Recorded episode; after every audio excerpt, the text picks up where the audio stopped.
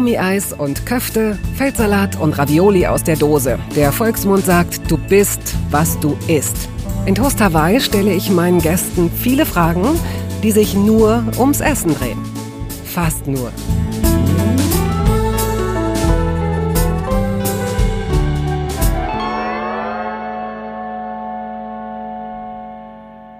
Teezeremonien kennen Sie aus dem richtigen Leben oder aus Filmen oder Dokumentationen, aber wüssten Sie, wie so eine äthiopische Kaffeezeremonie abläuft? Und dass Popcorn eine Rolle darin spielt? Ich hatte keine Ahnung und war fasziniert und manchmal auch amüsiert von den interessanten und lustigen Geschichten, die mir Sarah Nuru erzählte.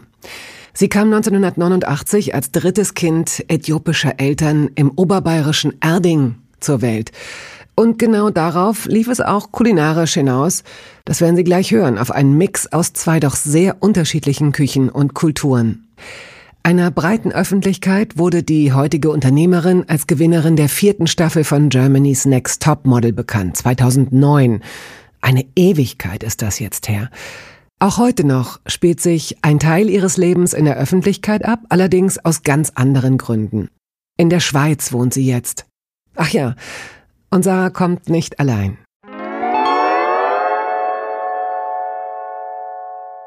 Herzlich willkommen, liebe Sarah. Hallo. Und das ist tatsächlich eine Premiere, dass mir heute im Grunde zwei Menschen gegenüber sitzen oder anderthalb noch. Du beherbergst ein Kind in dir. Du bist, äh, du bist Mutter. Das stimmt, ja. Es ist äh, auch sehr aufregend. Ja. Mhm. Was hat sich da, ähm, was Essen angeht, bei dir verändert? Weil es das heißt ja, dass es, dass schwangere Frauen so irre Gelüste haben. Das habe ich tatsächlich gar nicht. Was mich überrascht, also normalerweise nasche ich gerne. Ich habe so gern so Süßes, sei es irgendwie Hanuta oder irgendwas so Schokoladiges. Und das habe ich jetzt überhaupt nicht. Also ich kann nicht gar nicht essen. Mir wird nicht schlecht davon, aber ich mag es einfach nicht. Und auch Dessert habe ich immer geliebt, lasse ich stehen. Und sonst, ich komme ja aus Bayern, aus München, ich mag es deftig. Und ich habe mich vor kurzem während der Schwangerschaft nie übergeben, aber jetzt vor kurzem, weil ich Käsespätzle gegessen habe und ich anscheinend auch Deftiges nicht mehr essen kann. Oh. Mhm. Und gibt es denn so Sachen, okay, bestimmte Sachen kannst du nicht mehr essen, aber gibt es so Sachen, die du plötzlich entdeckst, die du, also ich war mal schwanger und ähm, hat plötzlich so Nachos, also die habe ich nie gegessen, mit so scharfer Soße, furchtbar, furchtbar, davor nie, danach nie, aber währenddessen, es ging wirklich, ich habe das sofort gemerkt. Ja, also das tatsächlich nicht. Ich habe auch gedacht, dass, also man hat, ich kennt das aus Filmen, dass man irgendwie dann Essiggurken oder so Sachen mhm. mag. Aber nee, bei mir ist, ich habe eher so das Gefühl, dass ich so nach gesunden Sachen Sehnsucht habe. Also keine Ahnung, als würde ich so unterbewusst dem, dem Kind alles Gutes geben wollen. Schön. Und äh, hätte ich nicht gedacht, weil ich da endlich, ich dachte immer, oh, endlich Freifahrtschein, kann ich essen, wie ich will und muss keinen Bauch einziehen oder keine Ahnung. Und das ist, also wenn ich zunehme, habe ich eine Entschuldigung. Aber stattdessen habe ich eher das Gefühl, dass ich mm, es recht irgendwie gute Nahrung zu mir nehmen mhm. möchte, um möglichst viele Vitamine weiterzugeben. Ähm, natürlich hast du in der Zeit, in der du viel und sehr erfolgreich gemodelt hast, und ich glaube, hin und wieder tust du das auch noch. Mhm. Das geht natürlich mit einer gewissen Disziplin einher. Sagen wir jetzt natürlich. Also wir können jetzt ein, eine große Diskussion eröffnen, warum Models so schlank, so dünn, so groß, ähm, da, da verlieren wir uns, mhm. glaube ich. Das können wir nicht klären. Schön, dass vielleicht die positive äh, der positive Nebeneffekt von Social Media, der ist, dass ähm, man auch neue Schönheitsideale dann in Eigenregie sozusagen ganz demokratisch äh, kommen die plötzlich hoch, ne? Und man sieht sie mehr. Und trotzdem ist es natürlich immer noch so ein bestimmter Standard. Ist es dir von Anfang an leicht gefallen, dich in diesen Momenten, wenn es um solche Jobs ging, zu disziplinieren? Überhaupt nicht. Also bei mir hat es wie so eine Gegenreaktion ausgelöst, dass ich das Gefühl hatte, dass alle sowieso gucken, was ich esse oder eine Erwartungshaltung haben, dass ich nur mich von Salat und äh, Gemüse ernähre. Bei Salat hat sie ihr Gesicht sehr komisch verzogen und jetzt fällt mir ein, dass du das vorhin schon mal gemacht hast. Wir hatten, wir haben ja schon äh, kurz ein bisschen gequatscht und du hast ähm, einen Obstsalat gegessen und ich weiß gar nicht in welchem Kontext. Ich hatte gerade irgendwas aus dem Kühlschrank geholt. Da hast du gesagt, ach so genau, dass du gerne warme Sachen isst und mhm. Salate nicht so gerne. Nee, ich hab's nicht so gern kalt. Also ich ich habe mal so ich mag so ayurvedische Lehre und äh, da habe ich mal so einen Test gemacht und ich brauche morgens was warmes und grundsätzlich mag ich nicht so kalte Sachen. Auch im, ich esse einfach nicht gern Salat und ich weiß nicht warum. Ja, okay, ich habe dich unterbrochen. Ja. Also die Leute haben, haben gesagt, ah, da kommt Sarah, die schöne Sarah, die isst bestimmt nur Watte genau. mit Orangensaft und richtig. Äh, und ich habe wie so ein, als Gegenbewegung habe ich dann erst recht ähm, dann meine Pizza bestellt und mein keine Ahnung mein Schnitzel und ähm, was natürlich dumm war, weil äh, ich habe das nicht ganz zu Ende gedacht, aber ich habe immer das Gefühl gehabt, ich muss dagegen ankämpfen gegen diese ganzen Klischees, dass Models einfach nicht äh, nichts essen.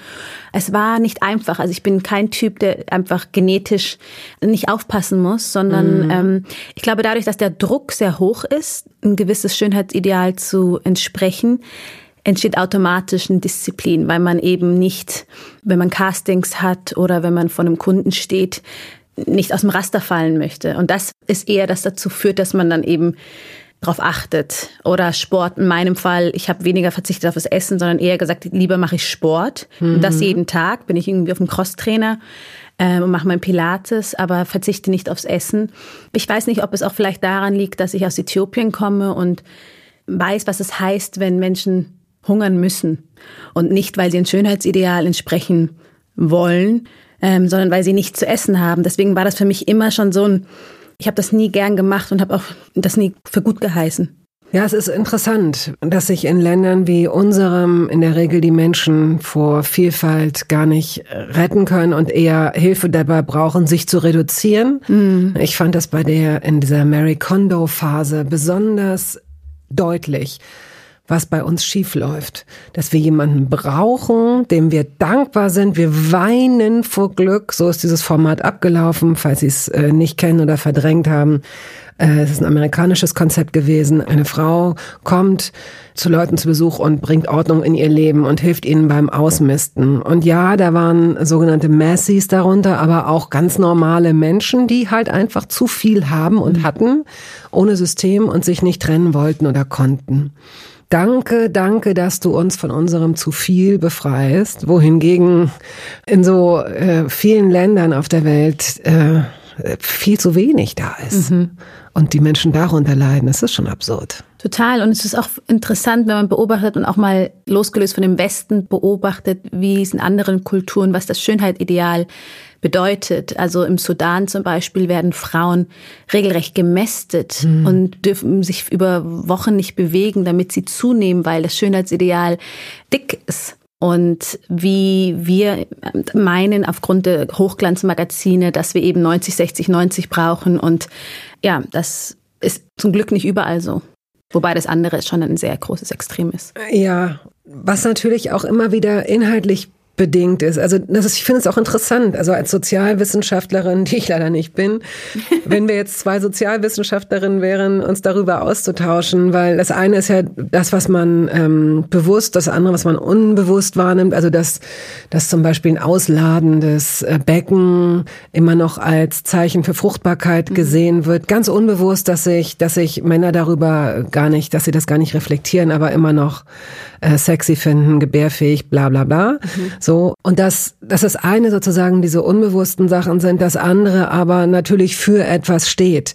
Also wenn äh, Menschen lange Nägel haben, dann ist das ein Zeichen von Luxus früher gewesen, weil es zeigte, dass sie nicht arbeiten müssen. Wer sich lange Nägel leisten konnte, Ach, der musste nicht, also so, ne, so feine, schicke Frauen, die lange Nägel hatten, mussten natürlich nicht die hätten sie ja nicht, wenn sie Gartenarbeit machen mhm. würden und wenn sie jeden Tag abwaschen müssten und so weiter. Das, damit kommt natürlich, oder wenn du sehr, ähm, wenn du viel wiegst, dann das hast du genug genau. Geld, um mhm. viel zu essen. Das, das ist ja auch Teil dieses genau. Schönheitsideals. Absolut, ja. Aber da muss man ganz schön viel Sport machen, ne? Wenn man, wenn man diese trotz Pizzas und trotz Schnitzel isst, dann wie lange muss man auf so ein, wie lange musst du dann auf so einen Crosstrainer? Ich weiß es gar nicht. Also die Zeiten sind auch wirklich lange vorbei. Ich bin froh, wenn ich jetzt einfach noch mein Pilates machen kann. Aber ich war nie die Joggerin. Deswegen fand ich es auf dem Crosstrainer immer ganz entspannt. Dann konnte ich noch einen Film gucken. Mhm. Und je mhm. nachdem, wenn, wenn die Serie gut war, habe ich mal 60 Minuten gemacht, sonst eine halbe bis dreiviertel Stunde. Gut, dann kommen wir doch mal zum Ursprung deines Lebens. Du sagst, du kommst aus Äthiopien. Mhm. Bist du dort geboren worden? Ich bin in Erding geboren. Das ist ein Vorort von München. Und äh, da auch groß geworden, bis ich neun war. Und dann sind wir mit der Familie nach München gezogen. Also ich bin eigentlich durch und durch Bayerin. Vier Mädchen? Mhm. Wow. das stimmt. äh, deine Eltern sind aus Äthiopien gekommen. In welchem Jahr war das? Hm, zuerst meine Mutter mit meinen zwei Geschwistern Mitte 1985. Mhm.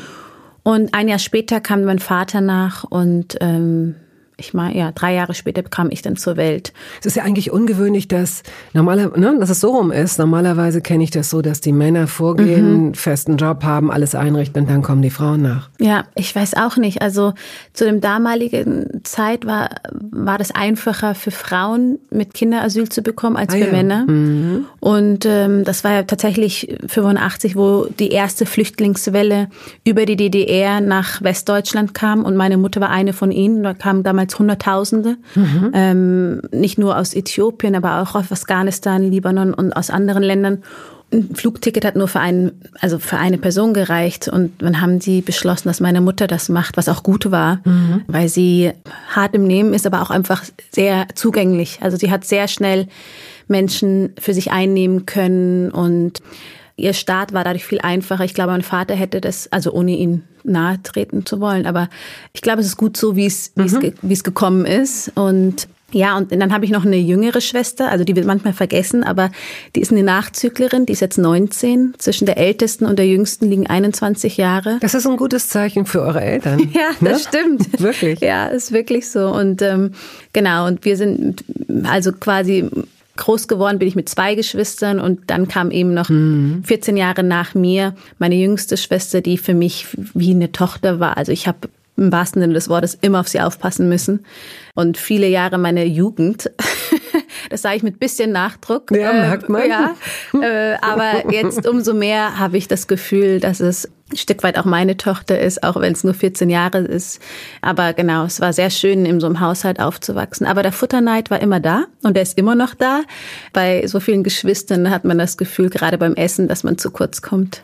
Ja, das ist ja diese interessante These. Ist es, wenn du viele Geschwister hast, so, dass du leichter teilst oder weniger leicht teilst? Weil du musst sehen, wo du bleibst mhm. und du mhm. möchtest erstmal deins haben. Oder aber du teilst leichter, weil du es gewohnt bist. Dadurch, dass ich, glaube ich, die Jüngste war für 14 Jahre, habe ich immer so einen, so einen Nesthäkchen-Vorteil gehabt und immer ah, gib doch der kleinen Sarah noch was. Und mhm. deswegen war ich es immer gewohnt, dass ich das letzte Stück bekomme. Nein, Mama, genau. Sarah soll Model werden. Die soll nicht, die soll nicht so viel essen. Das war damals ja noch gar nicht, Nein, ich war gar nicht klar. Aber ähm, das, das, das war dann schon ja, also tatsächlich ist der Futterneid leider heute immer noch da. Das ist ganz schlimm und eine Eigenschaft, die ich nicht gerne habe. Aber die kriege ich nicht so ganz so weg. Auch beim, ich liebe Share, also ich tatsächlich mag ich Food Sharing was jetzt wiederum eigentlich ein Gegensatz zu dem ist, was ich gerade gesagt habe. Aber ich finde es, dann kann ich von allem probieren. Das ist ja wahrscheinlich bei äthiopischem Essen auch so, ne? Genau. Dass da sowas in der riesengroße Platte in der Mitte steht und und man isst alle davon mhm. und man, mit den Händen und man muss das schon können und auch wollen. Aber wenn es dann eben so eine Pizza ist, wo es dann ganz klar Stücke gibt, dann, dann ist Streit vorprogrammiert.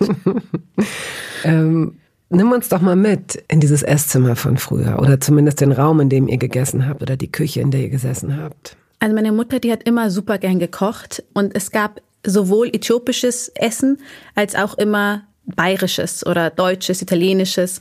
Also so sie hat, ähm, weil die äthiopische Küche sehr aufwendig ist, hat sie so meistens am Wochenende groß gekocht und das dann im Kühlschrank aufbewahrt, wo, wo man dann eine Woche lang davon hätte essen können. Was hat sie denn zum Beispiel gekocht? Ähm, klassisches Ess, äthiopisches Essen ist zum Beispiel Injera, das ist ein Sauerteig das aussieht wie so ein Pfannkuchen dass so quasi die Basis das Brot ist für und auch das Besteck, weil man isst mit dem Injera, mhm. wie so ein Fladenbrot, tunkt man in so Soßen und die Soßen bestehen teilweise, ähm, also eigentlich immer aus einem Eintopf, aber mit entweder mit Fleisch oder ähm, mit Linsen. Also die äthiopische Küche ist sehr vegan, was wenig Menschen wissen.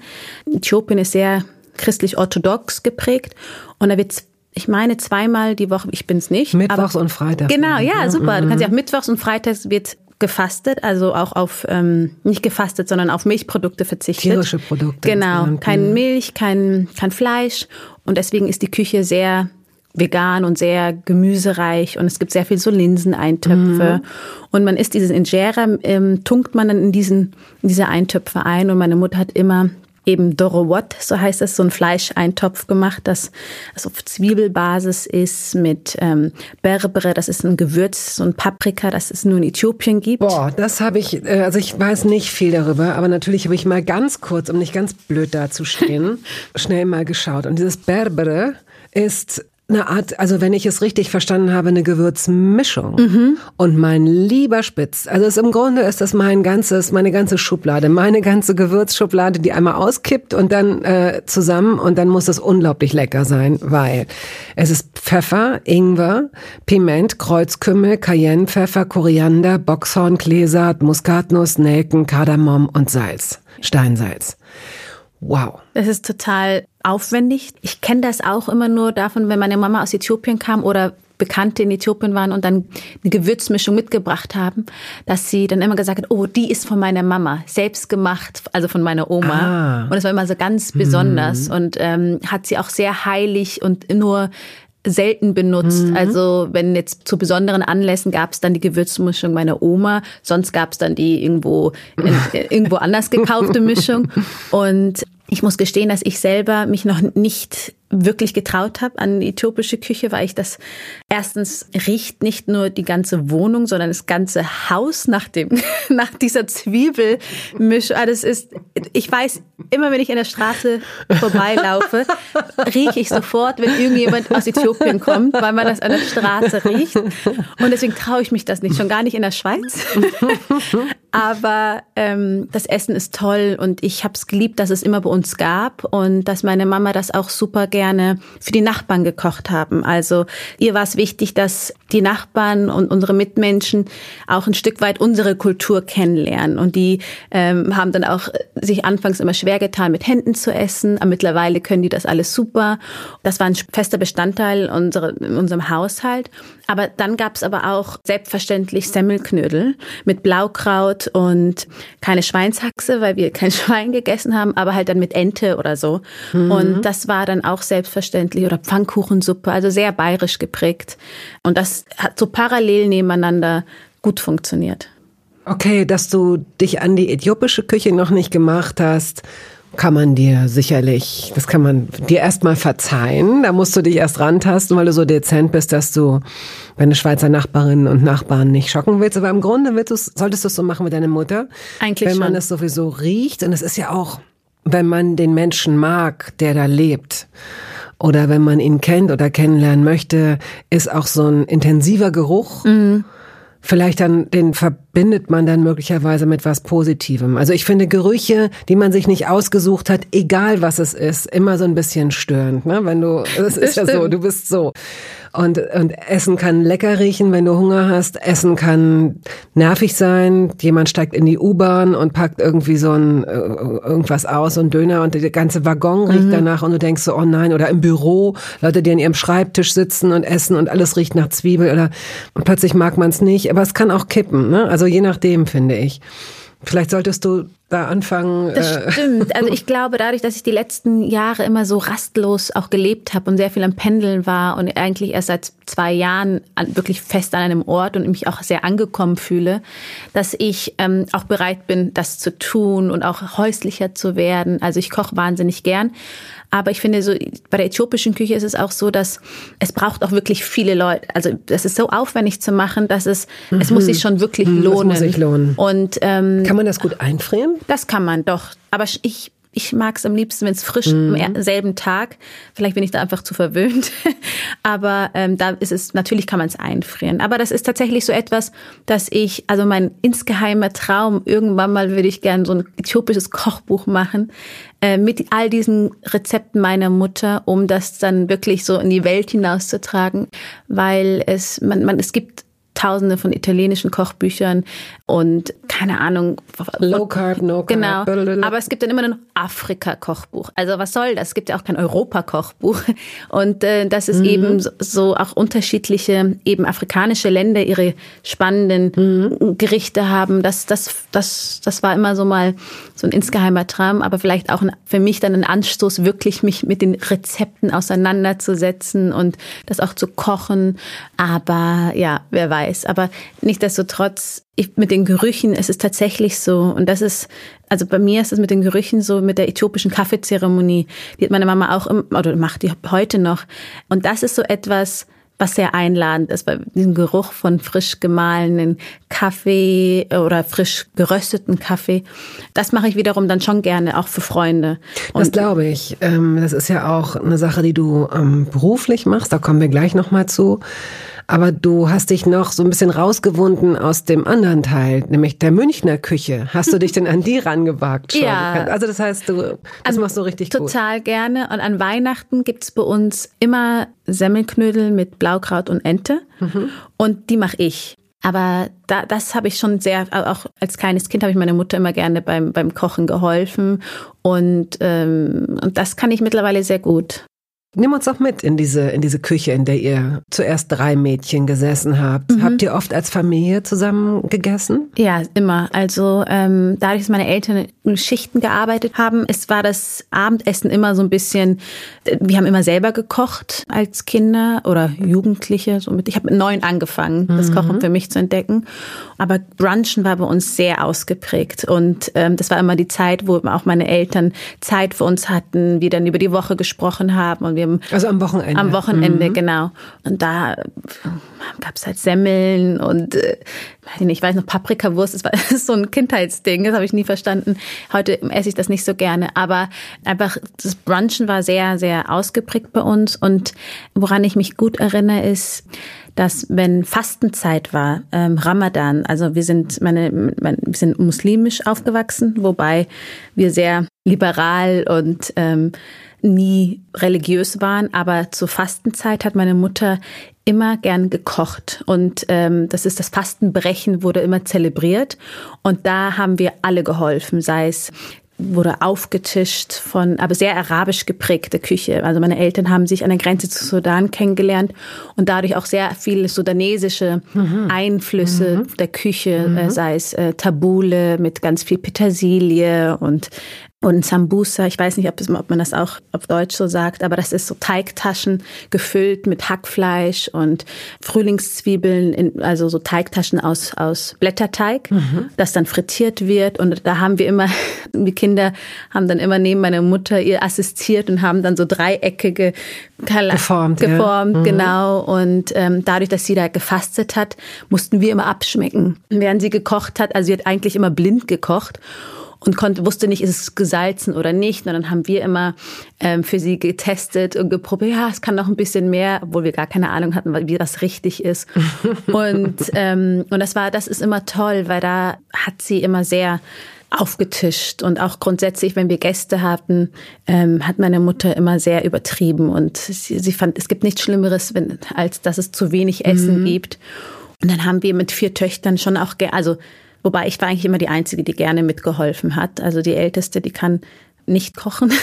Das, das darf ich so sagen, weil sie es auch so zugibt. Ja. Nur weil wir Fra Töchter sind, heißt es, war es nicht ganz selbstverständlich, dass wir alle hinterm Herd stehen oder so, sondern es war, ich habe es einfach gern gemacht, die andere weniger.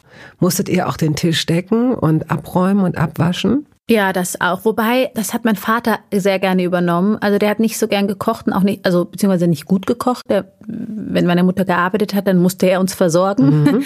und hat dann auch versucht zu kochen, aber das hat ist ihm nicht immer gut ge äh, gelungen. Aber es war, wir haben ganz klare Regeln gehabt. Meine Mutter hat gekocht, aber den ganzen Haushalt so aufräumen und so hat immer mein Vater gemacht. Mhm. Also das war so ganz klar und ich komme sehr nach meiner Mutter. Das heißt, auch wenn ich koche, ist es immer sehr chaotisch und unordentlich und die Küche sieht aus, als hätte äh, wäre was explodiert. Mhm. Und so war das auch bei meiner Mutter und ist es heute noch so. Und aber es ist klar, dass dann äh, wir als Familie dann meine Mutter entlastet haben und aufgeräumt haben. Und bei vier Kindern hat jeder seine Rolle gehabt und ich habe meiner Mutter beim Kochen geholfen. Mhm. Das heißt, ich musste nicht abräumen. Gibt es typische Utensilien, die ich für die äthiopische Küche brauche? Mm, nicht unbedingt. Das Einzige, was mir jetzt so in den Sinn kommt, ist, meine Mama hatte immer so einen Handmörser. Die hat das immer per Hand, hat sie Knoblauch gestampft oder ähm, Pfefferkörner mhm. frisch gemahlen. Das war das Einzige, das mir jetzt so auffällt. Alles andere war ziemlich identisch. Eine Obwohl, große stimmt. Platte oder? Genau, doch, doch, doch, klar. Für Injera, fürs Backen von Injera kann man theoretisch auf einer Pfanne machen, aber dann wären die so klein und das ist dann zu aufwendig. Und meine Mutter hatte immer so einen riesen wie man, wenn man so Crepe macht, so eine heiße Platte. Mhm. Darauf hat sie dann immer Injera gebacken. Das war so das einzige Außergewöhnliche, was, was man nicht so typisch zu Hause hatte. Okay, dann äh, Schalen, Schüsseln, normal. Das war normal. Mhm. Also ja, so sie hatte so ein großes so ein Blech, wo, wo man dann gemeinsam alle zusammen gegessen haben. Mhm. Ähm, aber sonst, wobei, vielleicht ist es für mich alles so selbstverständlich und das ist sogar wahrscheinlich total random. Jetzt, wo du sagst, hm, äh, stimmt, wir haben nie so wirklich, also wenn wir äthiopisch gegessen haben, Heute es isst jeder von einem Teller und so, aber ähm, gab es eigentlich immer so eine große Platte, wo wir dann gemeinsam aus einer Platte gegessen mhm. haben. Das war jetzt nicht so außergewöhnlich. So. Okay. Eure, eure Küche jetzt gerade in der Schweiz, wie sieht die aus? Beschreib mal. Aktuell ist sie ein bisschen überladen, wenn ich ehrlich bin. Ich habe eigentlich eine Schublade, wo die ganzen Olivenöl, mein Salz und keine Ahnung, einfach das Ganze, was man schnell braucht ja. an Gewürzen. Und das liegt jetzt gerade alles neben dem Herd. Das ist, weil ich viel koche und ich das immer so mühsam finde, das alles rauszuholen aus den Schubladen. Deswegen ist alles gerade sehr sichtbar und in Greifnähe. Mhm. Ansonsten ist es eine offene Küche. Das heißt, man ist mitten im Geschehen, wenn man Gäste hat. Habt ihr eine Dunstabzugshaube? Ja, die haben wir. Und ist Glück. die in Betrieb? Ja, doch. Also ich, ich, also mein Partner, der erinnert mich immer daran, dass, dass es einen Sinn hat, das zu öffnen, weil ich vergesse es tatsächlich. Und dann äh, denke ich, ah ja, stimmt. Und jetzt habe ich es hab auch begriffen. Und das Schöne ist, wir haben so ein, ich habe ein großes Fenster, das heißt, ich kann während dem Kochen auch rausschauen. Was siehst du denn? Ähm, da sehe ich meistens meine Nachbarn, wie die gerade vom Einkaufen kommen.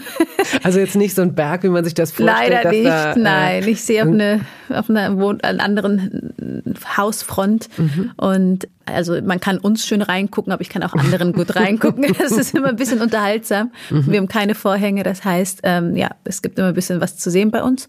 Und aber Hast du genug Stauraum? Weil die meisten Menschen sagen, sie haben zu wenig Stauraum in der Küche. Nee, das geht eigentlich. Ähm, aber ich habe sie trotz, obwohl ich Stauraum hätte, habe ich trotzdem alles eigentlich in greifbarer mhm. Nähe. Ich mag das, wenn man so sieht, dass da auch wirklich gekocht wird. Mhm. Also wenn es zu steril ist, mh, mm, ist verdächtig. Also ich finde das schön, wenn es, wenn eine Küche auch lebt und man sieht, da passiert was. Mhm. Und ich habe sehr viele Kochbücher. Ich finde das toll. Ich koche auch gerne aus Kochbüchern. Ich finde das, ich könnte natürlich alles googeln und mal schauen, aber ich habe das gern, wenn ich was öffnen kann. Und man sieht so bei den Rezepten, die ich gern habe, ich koche viel aus so äh, Otto Lengis Rezept, ähm, mhm. Kochbuch Jerusalem. Mhm. So gibt so ein paar Seiten, dann siehst du ah, oh, Ölflecken, da ist dann auch irgendwie so, da ist auch noch Essen irgendwie so zu sehen. Aber das mag ich, wenn man, wenn nicht dann, wenn so ein Kochbuch auch irgendwie genutzt, benutzt äh, aussieht. Ja. Und ähm, die sind auch überall irgendwie, die meine Kochbücher zu sehen und ähm, Weinflaschen. ich finde, jetzt kann ich gerade nicht trinken, aber ich finde, ich, wenn ich koche, trinke ich auch gern währenddessen ein, ein mein Aperitif. Also ich bin dann schon betrunken nach, vor dem Essen. Nein, Scherz. Aber äh, ich finde das eigentlich noch schön. Und dann meistens habe ich, also ich koche auch gerne für Gäste und habe ähm, eben eine offene Küche. Das heißt, ich mag das auch, wenn man dabei zuguckt, wie, wie, wie wir kochen. Wie Sachen ich, entstehen. Genau. Ja. Lässt du dir gerne helfen? Äh, ja, jetzt, ich hatte mal eine super kleine Mini-Küche, da konnten gerade mal zwei Leute drin stehen und, und umdrehen war schon schwierig mhm. und da habe ich es gehasst. Mhm. Aber jetzt finde ich es eigentlich finde ich schon gut, wenn man mir beim Schnibbeln hilft. Gerade wenn man dann so aufwendigere Sachen macht, wo es so viele Zutaten braucht, dann ist es so aufwendig, dann ist es zeitsparend. Da kann ich, lasse ich mir gern helfen. Mhm. Und ich koche auch gern mit meinem Partner zusammen. Wir kochen zu zweit. Viel. Gutes Zeichen, ja, dass das geht. Das geht gut, aber ich muss eben, wir sind eingespielt. Also jetzt einfach eine fremde Person ist schwierig. Werbung. Es gab eine Phase in meinem Leben, in der ich alles richtig machen wollte in Bezug auf meinen Körper. Genügend Flüssigkeit, Bewegung, die richtige Ernährung. Hey, ich werde ein ganz neuer Mensch und kürze das an dieser Stelle mal ab. Aus mir wurde kein ganz neuer Mensch. Solche Pläne sind löblich, aber in der Regel zum Scheitern verurteilt. Wir wollen zu schnell zu viel und übersehen, wer wir sind und wer wir jahrzehntelang waren. Nichts gegen Veränderungen, nichts gegen gesündere Angewohnheiten oder Ernährungsumstellungen. Aber ich finde, sie müssen zu unserem Leben passen und es muss irgendwie Klick machen im Kopf. Rückblickend kann ich sagen, dass mir die Dinge, die sich bei mir dauerhaft in Bezug auf meinen Körper oder Ernährung veränderten, immer auch einleuchteten, weil ich eine Veränderung in meinem Körper oder in meiner Kondition oder in meiner Konzentration spürte. Vor ungefähr zwei Jahren riet mir eine sehr gute Freundin, die Ärztin ist, dazu, ein paar kleine Check-ups durchzuführen und bat mich eindringlich darum, täglich Omega-3-Fettsäuren zu mir zu nehmen. Wenn du sonst auf alles verzichtest, Bettina, darauf bitte keinesfalls, sagte sie mir und empfahl mir gleich noch die Marke dazu, Norsan. Da hätte sie die Inhaltsstoffe gecheckt, die nähme sie nämlich selbst auch. Nun ist es ja nicht so, dass ich das nicht selbst schon hundertmal gelesen hätte. Allein schon um Entzündungen abklingen zu lassen, ist unser Körper auf ungesättigte Fettsäuren angewiesen, kann sie aber nicht selbst produzieren. Wir müssten täglich 250 Gramm Makrele oder Sardellen oder Lachs essen. Bekommt niemand von uns hin, oder? Ich begann dann damit, verschiedene Produkte zu vergleichen. Rezensionen, Qualitätsnachweise, Erfahrungsberichte und landete, das hätte ich mir also sparen können, wieder bei Norsan. Daher fällt es mir wahrscheinlich auch so leicht, diese Produkte hier zu bewerben. Es gibt die hochdosierten Omega-3-Produkte im Sortiment als Kapseln oder Öle aus Fischöl oder Algenöl. Letzteres dient als vegane Variante. Und für Kinder gibt es beispielsweise vegane Kaugelee-Drops. Mein Favorit ist das Fischöl, weil ein Esslöffel pro Tag ausreicht und ich damit zudem noch Vitamin D3 aufnehme. Gesundheitsversprechungen kann und darf ich hier nicht machen, das ist klar. Aber ganz subjektiv als Bettina kann ich sagen, dass ich mich deutlich fitter und konzentrierter fühle seit anderthalb Jahren. Also seit ich das Öl täglich nehme. Und ich werde dabei bleiben, Podcast-Werbung hin oder her. Und meine Arztfreundin ist auch happy. Sie ist eine von über 5000 Ärztinnen und Ärzten, die die Produkte von Norsan empfehlen. Ich habe auch gerade nochmal nachgeschaut. Norsan ist die meistverkaufte Omega-3-Marke in deutschen Apotheken. So, und weil das der Deal auf Gegenseitigkeit ist, machen wir es hier endlich auch mal so, wie Sie das vielleicht schon aus anderen Podcasts kennen. Es gibt einen Code mit einer Ermäßigung von 15 Prozent auf Ihre erste Bestellung. Dieser Code ist gültig bis zum Ende des Jahres und lautet Toast 15, kleingeschrieben und ohne Leerzeichen. Toast 15. Sie finden die Infos dazu auch in den Show Notes.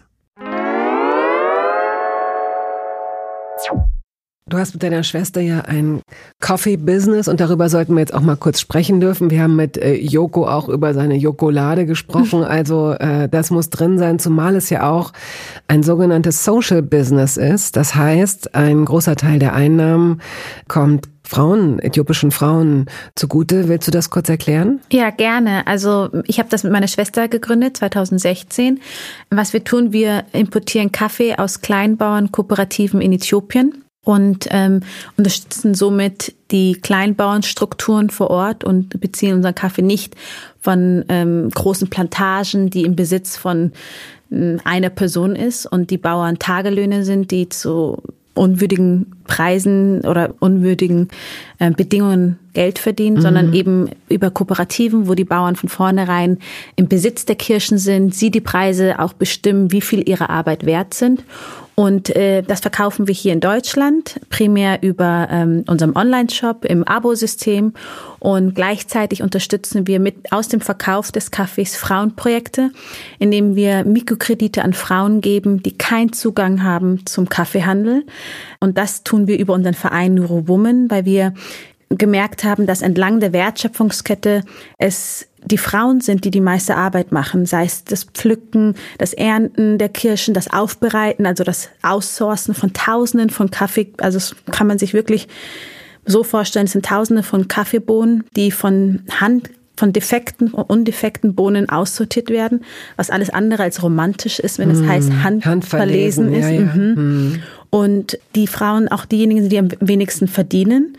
Und wir gemerkt haben, was ist mit diesen Personen, die gar keinen Zugang haben zum Kaffeehandel? Was ist mit denen, die gar keine Einnahmequellen haben? Und wir aus dem Verkauf des Kaffees einen Kreis schließen wollen und anderen Frauen, die keinen Zugang haben, bei der Existenzgründung unterstützen wollen, sich ähm, ein eigenes Business aufzubauen.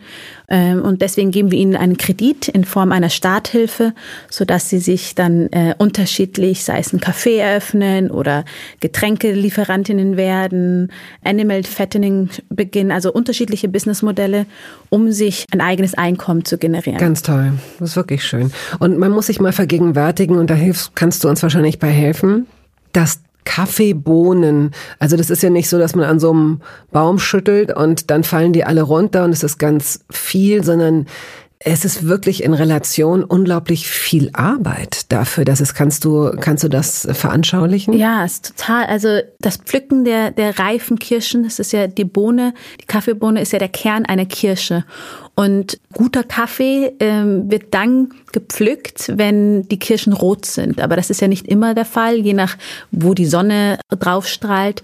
Mal früher, mal später. Das heißt, die Ernte geht auch über mehrere Monate, ähm, weil ein Baum extrem viele Früchte trägt, aber nicht alle sofort erntereif sind. Das heißt, der Prozess, das Pflücken dauert, aber dann auch das Aufbereiten. Also das, ähm, es gibt zwei Arten der Aufbereitung. Sonnengetrockneten Kaffee, das heißt, bei der, da wird die Bohne mit dem Fruchtfleisch getrocknet oder gewaschenen Bohnen. Das heißt, da wird das Fruchtfleisch vorher von der Bohne entfernt. Das wird maschinell passiert, aber mhm. trotzdem müssen die, die Bohnen getrocknet werden.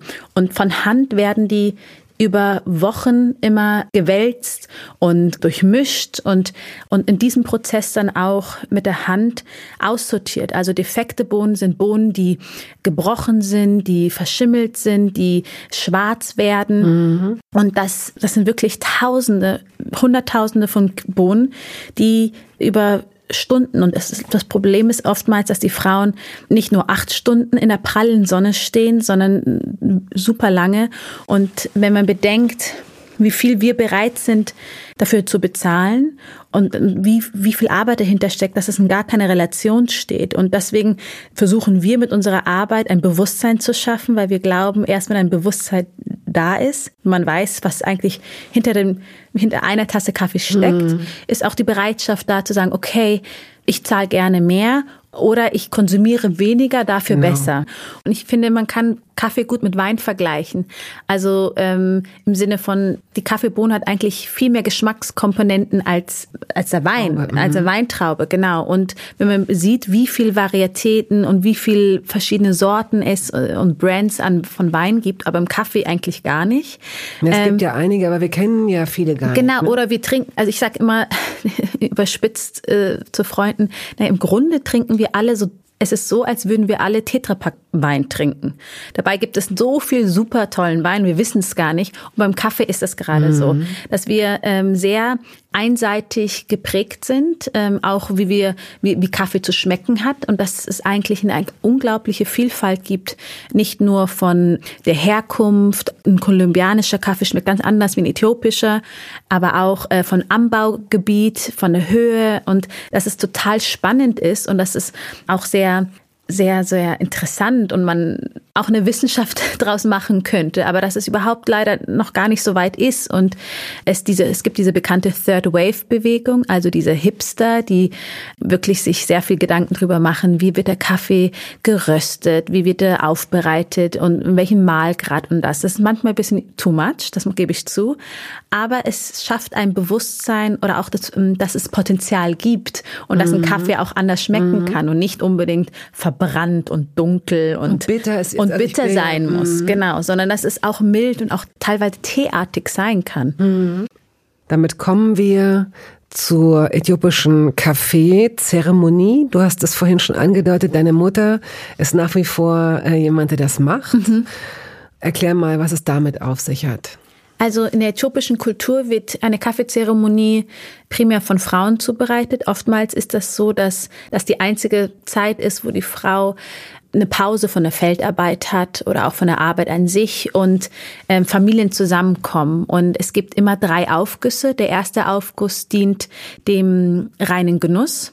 Der zweite Aufguss ist dazu da, dass man Probleme anspricht. Und der dritte und somit letzte Aufguss ist, dass man ähm, die Probleme, also Lösungen sucht und ähm, sich ausspricht. Mhm. Und bei so einer Zeremonie wird von Hand grüne Kaffeebohnen geröstet auf offenem Feuer. Meine Mama hat ganz praktisch einfach so ein Camping ähm, Kocher, Kocher richtig ah, ja. und äh, hat dann so eine kleine Pfanne, ähm, legt sie drauf und dann wird dann die grünen Bohnen ganz langsam schonend mit der Hand geröstet und dann entstehen diese unglaublich mm. schöne Kaffeegeruch, das einfach meine der Geruch meiner Kindheit. Mhm. Und ähm, währenddessen gibt's dann auch noch Popcorn, salzig. Das ist total, alle sind so überrascht, dass es so also Popcorn gibt zu dieser Kaffeezeremonie. Ich weiß gar nicht warum, aber das ist einfach so eine Tradition. Und dann auch noch äh, Weihrauch wird auch noch ähm, währenddessen mhm. ähm, angezündet. Und das ist, hat wirklich so eine zeremonielle Atmosphäre. Also wenn ich zum Beispiel einen wichtigen Vortrag habe oder ähm, mein Partner irgendwie in der Firma irgendwas ist, dann sage ich meiner Mutter, mach, mach bitte eine Kaffeezeremonie und, und gib uns gute Vibes, weil das wie so ein bisschen nicht schamanenhaft, aber es ist schon sehr spirituell und das wird auch so alles Böse und alles Negative wird vertrieben durch den Weihrauch und auch mit der Kaffeezeremonie. Das ist hat auch was sehr spirituelles und ich finde es so magisch und ich freue mich immer, wenn ich, also meine Mama macht das immer mittwochs und äh, das schon seit 35 Jahren. Warum und, immer Mittwochs? Weil sie an Mittwoch nach Deutschland kam und das ihr so viel Gutes gebracht hat. Oh, und, wie schön. Und sie ist ja in einem, wirklich, wir sind im 200 Seelendorf, in Grünbach ist sie gestrandet, das ist nochmal ein Vorort von Erding und Erding ist ein Vorort von München. Und das Leben in, in Äthiopien findet im Freien statt. Und meine Mama, die hat, ähm, als sie nach Deutschland kam, nur einen Koffer dabei gehabt mit Kleidung für meine Geschwister.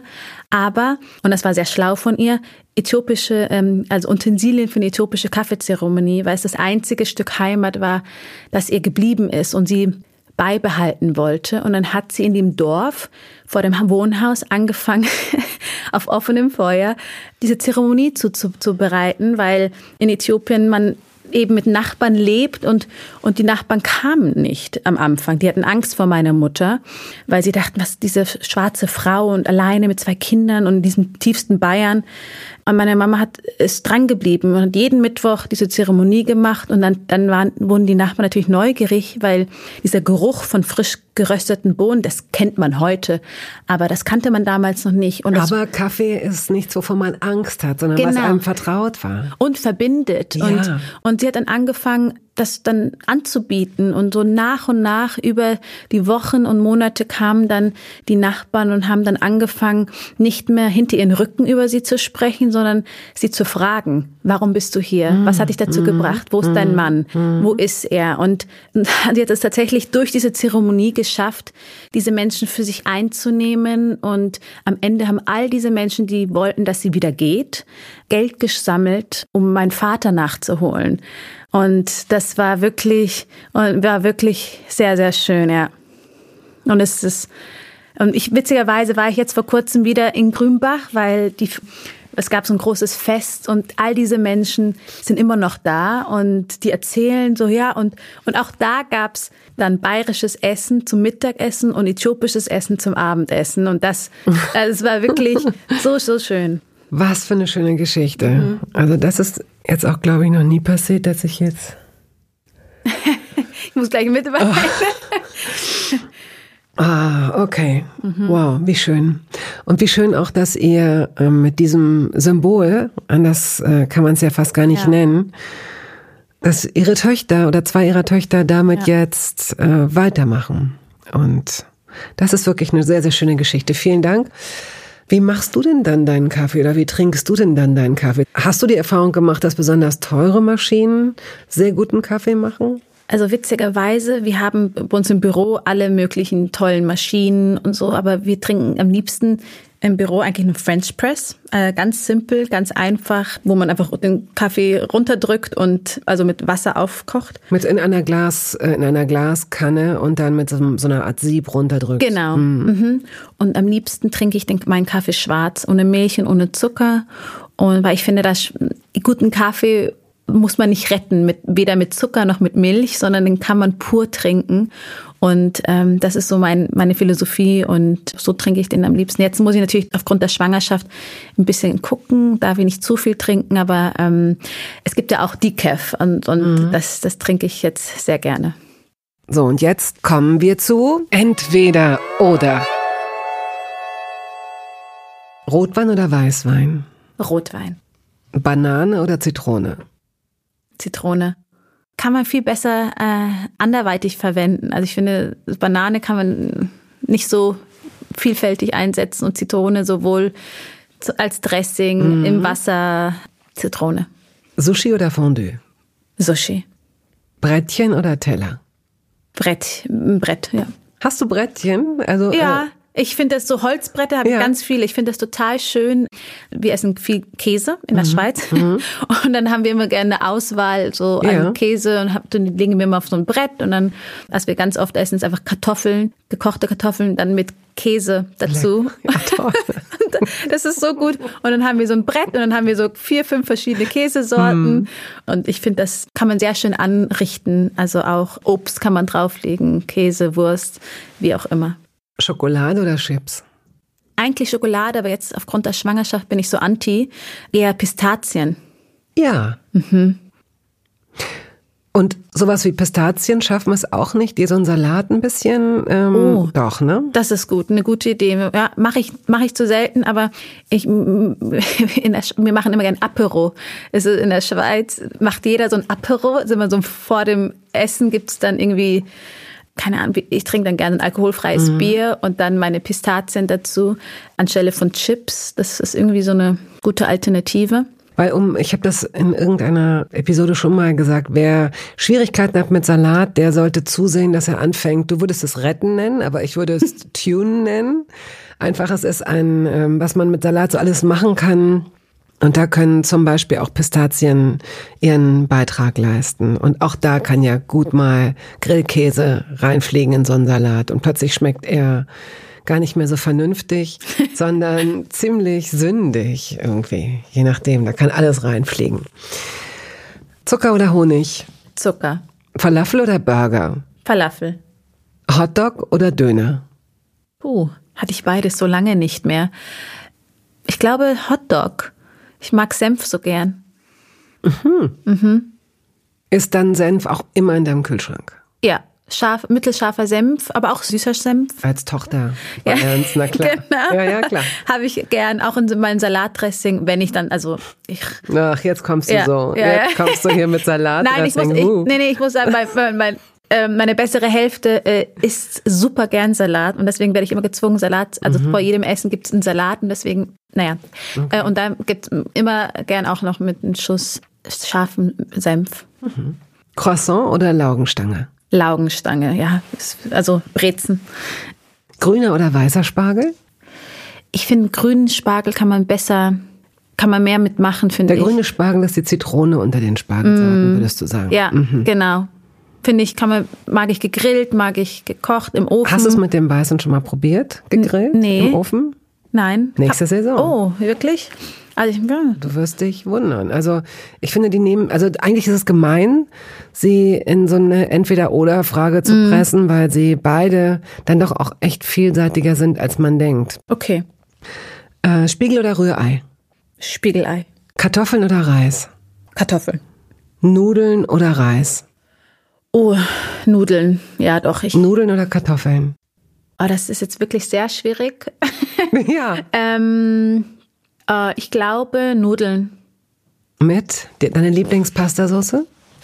Ich mag Ragout. Also es klingt so, als würde ich so viel Fleisch essen, aber tue ich gar nicht. Aber ich mag ähm, ich bin gerne also im Piemont bin ich ganz gerne und ich finde, ich habe die beste Pasta mit Fleischsoße im Piemont gehabt und das ist, ich habe es selber noch nie so hinbekommen, mhm. ähm, aber das sind auch so ganz dünne, ganz dünne Pass, ich weiß gar nicht, wie man die nennt, so ganz, ganz selbstgemacht, frische, aber ganz dünne. Ähm, ich habe vor kurzem witzigerweise einen Pasta-Making-Kurs gemacht, wo ich dann selber mhm. Pasta ähm, herstellen durfte. Und das ist eigentlich gar nicht so schwierig. Ich dachte, es ist ja immer total aufwendig. Und das finde ich ganz toll.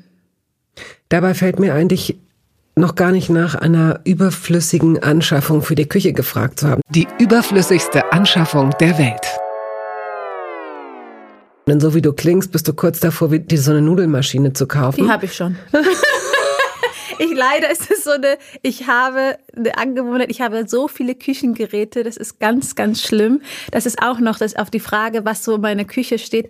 Also von einem Entsafter, von einem Slow Juicer, den du aber benutzt den und benutze liebst, weil die meisten Menschen steigen da schon aus und sagen, zu viel einzelne Teile zum Abwaschen habe ich keinen Bock drauf. Ah, ich, nee, ich, ich muss sagen, dass, also dadurch, dass ich nicht so viel, ähm, also mein ganzes Gemüse und Obst kriege ich in, in Form von meinem Green Juice. Ich mache mir morgens gern so einen Saft mhm. und ich habe so einen super ähm, Slow Juicer das ist so, der wird nicht so überhitzt und das lässt sich sehr schnell auch waschen. Also es sind drei Teile und unter dem Wasser und das okay. ist perfekt. Und das steht auch da in meiner Küche und ähm, meine Pasta-Making-Form habe ich Wird die denn auch. benutzt? Ähm, jetzt nach meinem Urlaub, wo ich jetzt meinen Kurs hatte, werde ich das jetzt benutzen. Aha, ich das heißt, das es ist auch wirklich noch nicht, noch, die stand jetzt die ganze Zeit da, wurde nicht benutzt und auch jetzt wurde sie noch nicht benutzt, aber es ist der große Plan. Das heißt, wir wissen nicht, ob es wirklich eines Tages das, dazu kommt. Das, das stimmt leider, muss ich gestehen. aber ich habe diese schöne Vorstellung, ja, dass Gäste habe und dann ja. selbstgemachte ja, Pasta für die mache und dann so richtig angeben kann und voll übertreibe. Aber es ist leider noch nicht so vorgekommen. Aber ich finde, ich mag das so, ich mag Küchengeräte einfach sehr gern. Gibt es denn etwas, wo du sagst, das und davon habe ich mich getrennt, das habe ich vor die Tür gestellt, wobei das macht man in der Schweiz wahrscheinlich gar nicht. Hier in Berlin fliegt ja alles irgendwie vor die mhm. Tür und innerhalb von fünf Minuten ist es weg. Also ich wollte, ich hatte ganz lange keinen Toaster und ich wollte unbedingt einen Toaster haben. Das war für mich so, ein, so ganz komisch, ja. Und jetzt habe ich einen Toaster und ich benutze es nicht. Gibt's doch nicht. Ich mache ich, ich mach eigentlich lieber mein Brot in der Pfanne mit bisschen Olivenöl brate ich an, wie an in einem Toaster. Also benutze ich echt. Das ist so etwas, wo ich gedacht, schade, weil ich habe sehr auf meinen Toaster gehofft und gewartet, dass ich das zu Weihnachten bekomme. Interessant. Mhm. Okay, gut. Bier oder Wein? Mm, das finde ich ehrlich gesagt so ein bisschen schwierig. Also ich trinke jetzt viel mehr Wein, weil, äh, aber ich komme ja aus Bayern und es ist verrückt, wie viel Bier getrunken wird in Bayern, aber auch im Supermarkt, was für eine Selbstverständlichkeit. Egal, ob jetzt schicke Leute in ihrem Anzug, ähm, also es wird so, so selbstverständlich getrunken. Aber ja, Wein eher. Ich finde, Wein ist so ein bisschen, kann ich besser zum Essen mhm. trinken als Bier. Gib uns zum Abschluss nochmal einen ritualisierten Morgenablauf. Also wie das ist, wenn du aufstehst, wann du das erste Mal isst oder trinkst. So ein, wenn du jetzt die Augen zu hättest, könntest du äh, blind deinen Weg zu den, zu den Geräten finden, die du anmachst. Mhm. Also wenn ich morgens aufstehe, mache ich erstmal Musik an. Aber ich mag so gern Geräuschpegel. Ich, ich bin in großem Haushalt aufgewachsen. Ich brauche Geräusche um mich mhm. herum. Dann mache ich meine Kaffeemaschine an, also muss ich erstmal so einen Knopf drücken. Und dann mache ich aber zuerst ein Wasser. Warte, Kaffeemaschine an. Moment.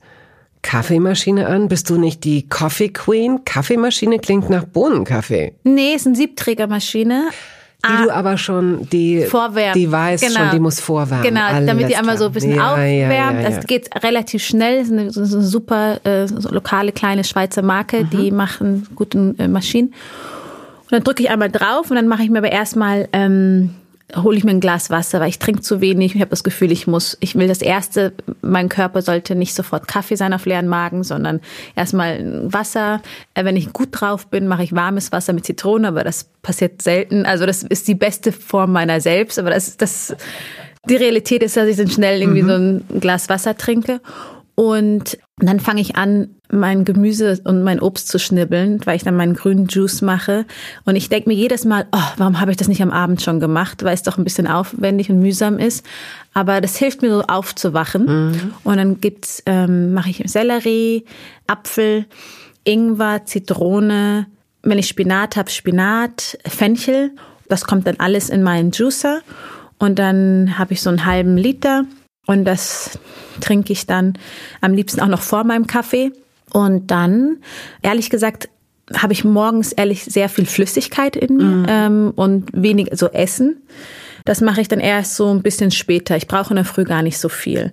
Mittags fange ich dann an, gut zu essen. Aber jetzt im Winter mache ich mir meistens morgens ein Porridge, also ayurvedischen Porridge mit ganz vielen Kräuter, mit Kurkuma, mit Nelken, Kardamom, Ingwer und eine Dattel mit Wasser und Haferflocken koche ich auf. Auch ein bisschen Anis mache ich auch noch rein und das ist so lecker, weil das wärmt von mhm. innen, sättigt und äh, ich habe das Gefühl, im Winter brauche ich dann doch ein bisschen wärmeres und muss ich irgendwie gesättigt werden. Jetzt auch in der Schwangerschaft habe ich gemerkt, dass mir so ein Green Juice alleine nicht reicht, mhm. sondern da brauche ich schon was Nahrhaftes in der Früh. Und, und merkst du richtig, dass der dir gut tut? Weil viele haben sich diese Juicer gekauft, weil sie genau diese bessere Version ihrer selbst werden wollten mhm. und sagen dann so, oh nee, ehrlich, es liegt an dem Abwaschkram. Aber irgendwie hat man vielleicht auch eben keine Lust, sich das immer, das, man muss es immer einkaufen, man muss es da, man muss es abwaschen, man muss es schnibbeln. Merkst du, dass es dir schlechter geht in den Tagen oder Wochen, in denen du das nicht zu dir nimmst?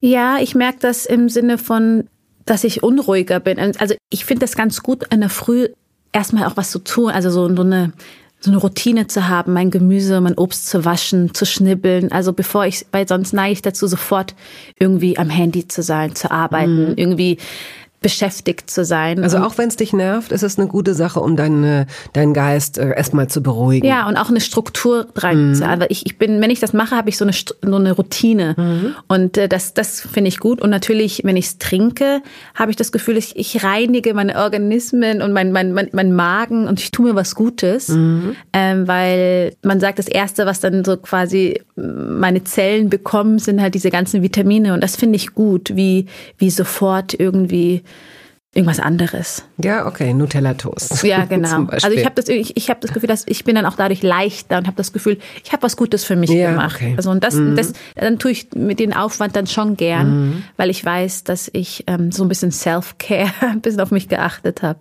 Ja, gut. Wenn wir zusammen essen gehen würden und du wärst jetzt auch nicht so satt, dass du nichts mehr in dich reinkriegst, aber so ganz zufrieden, würdest du sagen, dass wir diesen Abend beschließen mit einem, vorausgesetzt du wärst jetzt nicht mehr schwanger, mit einem Schnaps, würdest du noch einen Kaffee trinken, eine Käseplatte, ein Dessert, was, was würdest du noch bestellen wollen? Und zum Schluss das Dessert. Hm, am liebsten äh, Dessert zusammen mit Kaffee. Also in Italien macht man ja eigentlich immer erst das Dessert und danach den Kaffee, aber ich mag es gern zusammen, mhm. weil ich zum Beispiel Tiramisu als Dessert und dann tunke ich mein Tiramisu in meinen Kaffee ein. Oder auch wenn ich Eis mhm. habe, ich mag so Creme, mhm. so Mascarpone, Eis, tunke ich all, immer sehr gern in mein Espresso. Und diese Kombination mit Creme und Flüssigkeit habe ich gern. Dabei fällt mir ein, dass ich echt zu lange keinen Löffelbiskuit gegessen habe. Die sind ja schon auch, das ist einfach gut, das ist gut, das sollte man immer im Haus haben. Das können die Italiener einfach auch gut. Also die, ich, das ist meine Lieblingsküche, es ist einfach, einfach gut. Okay. Vielen Dank für deine Geschichten und deine Einblicke. Viel Glück, viel Spaß mit dem, was da so vor dir liegt. Und ähm, bis zum nächsten Mal, liebe Sarah. Vielen Dank, ja, sehr gerne.